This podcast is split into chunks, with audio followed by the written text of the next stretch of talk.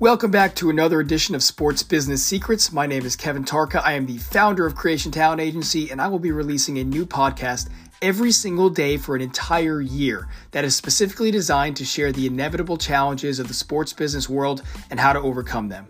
I'm inviting you to join me in real time on my personal journey of representing professional basketball players, traveling the world, and continuously finding ways to battle through the adversity in this competitive industry. The goal is to share as many secrets as I can to help you along your own path to success.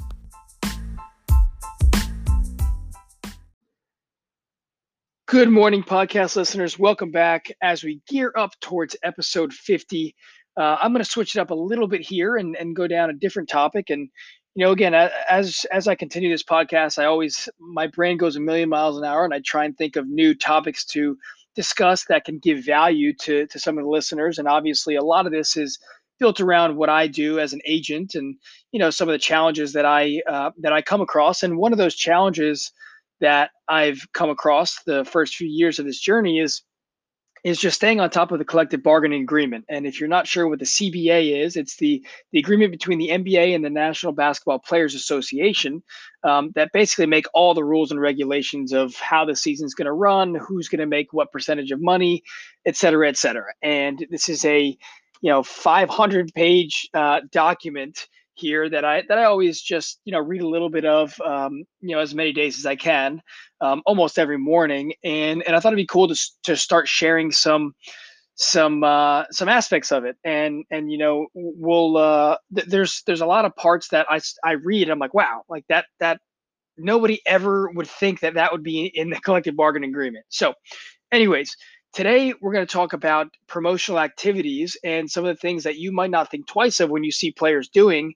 You know, when you see players uh, after the game signing autographs and you see players mic'd up on, you know, TNT Christmas Day specials, and you might not think that that's actually part of the collective bargaining agreement. Now, obviously, um, certain players like to do those things anyways and i think for the most part you know gen, genuine players are going to be very friendly with the fans um, and and do certain things to to promote themselves and promote their teams and the leagues but that stuff is actually uh, documented in the collective bargaining agreement that's part of their contract. So today we're talking about really really briefly article 2 Section 8 promotional activities. And if you have the actual collective bargaining agreement, if you're an aspiring agent or you are an agent and you just want to brush up, this is on page 40, 45.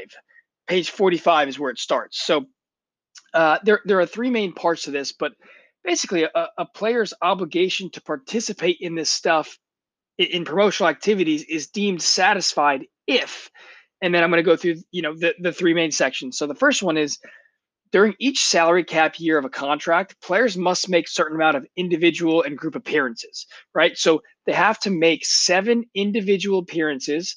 Two of those, at least two of those, have to be in connection with season ticket holder events, uh, and they have to make f- at least five group appearances, and uh, up to two of those may be assigned by NBA properties. So that's 12 total appearances during the year, and that's the bare minimum that they have to that they have to make. Now, uh, players obviously get reimbursed for like the actual expenses, and one cool part about that is if those promotional activities um, for the team happen to be uh, for a team sponsor, um, then or, or or a commercial sponsor if it's for the league, then they get paid a, a certain amount of money on top of that. So players receive compensation from their team in the form of $3,500 for each of those appearances, which is pretty cool. And, you know, if if a player has done eight total appearances appearances during that contractual year, eight of those 12,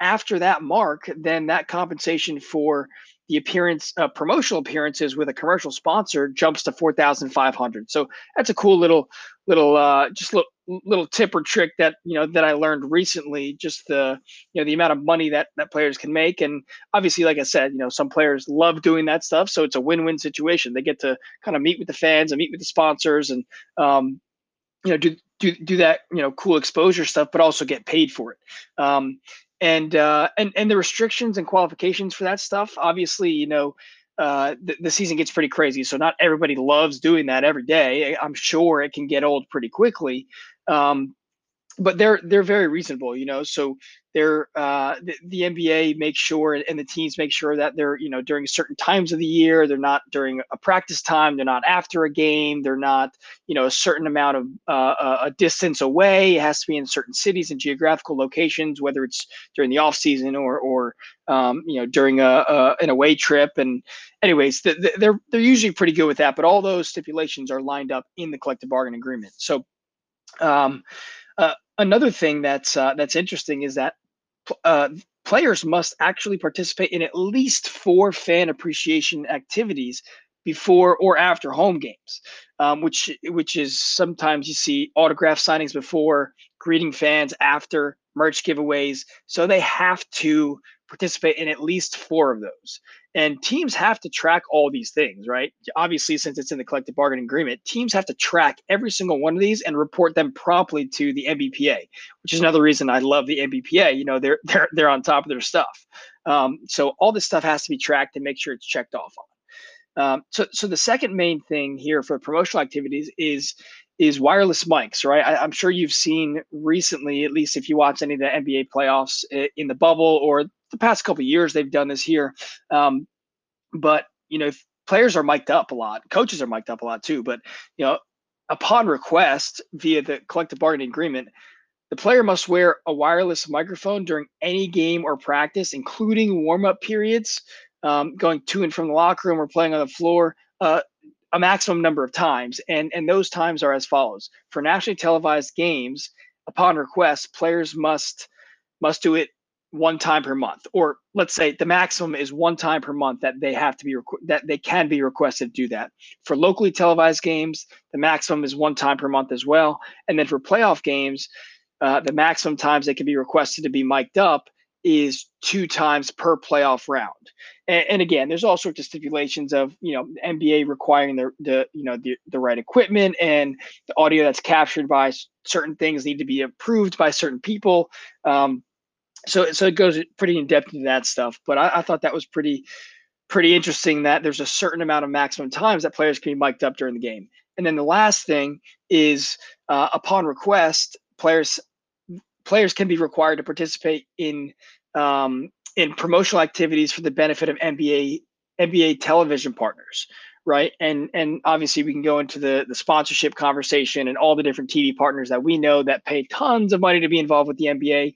Um, but but that that can only be requested up to one hour maximum per season, right? So that's in addition to some of those individual team appearances or NBA or, or, or team affiliate appearances. Like for the NBA and their and and their league wide television partners, you can be requested to do a promotional activity for them, but only up to one hour maximum per um, per season. So that's what I got for you today. If you're curious to read more on that, again, it's it's Article Two, Section Eight of the collective bargaining agreement, and uh, and and I'll be bringing you some more cool cool parts from the from the uh, from the CBA here in the next couple weeks. So stay tuned. Hope you have a great day. We'll see you here tomorrow morning.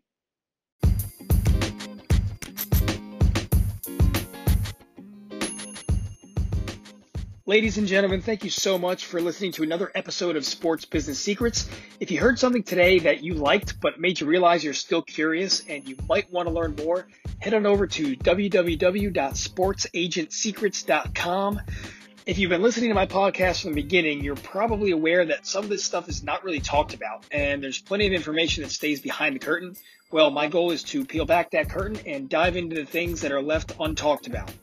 I just launched the first of many online courses to come, and the first course is designed to teach the basics of being a sports agent. I base the curriculum on everything that I've learned so far in my career, from how to get your foot in the door to roles and responsibilities to types of contracts and how agents make money and much more.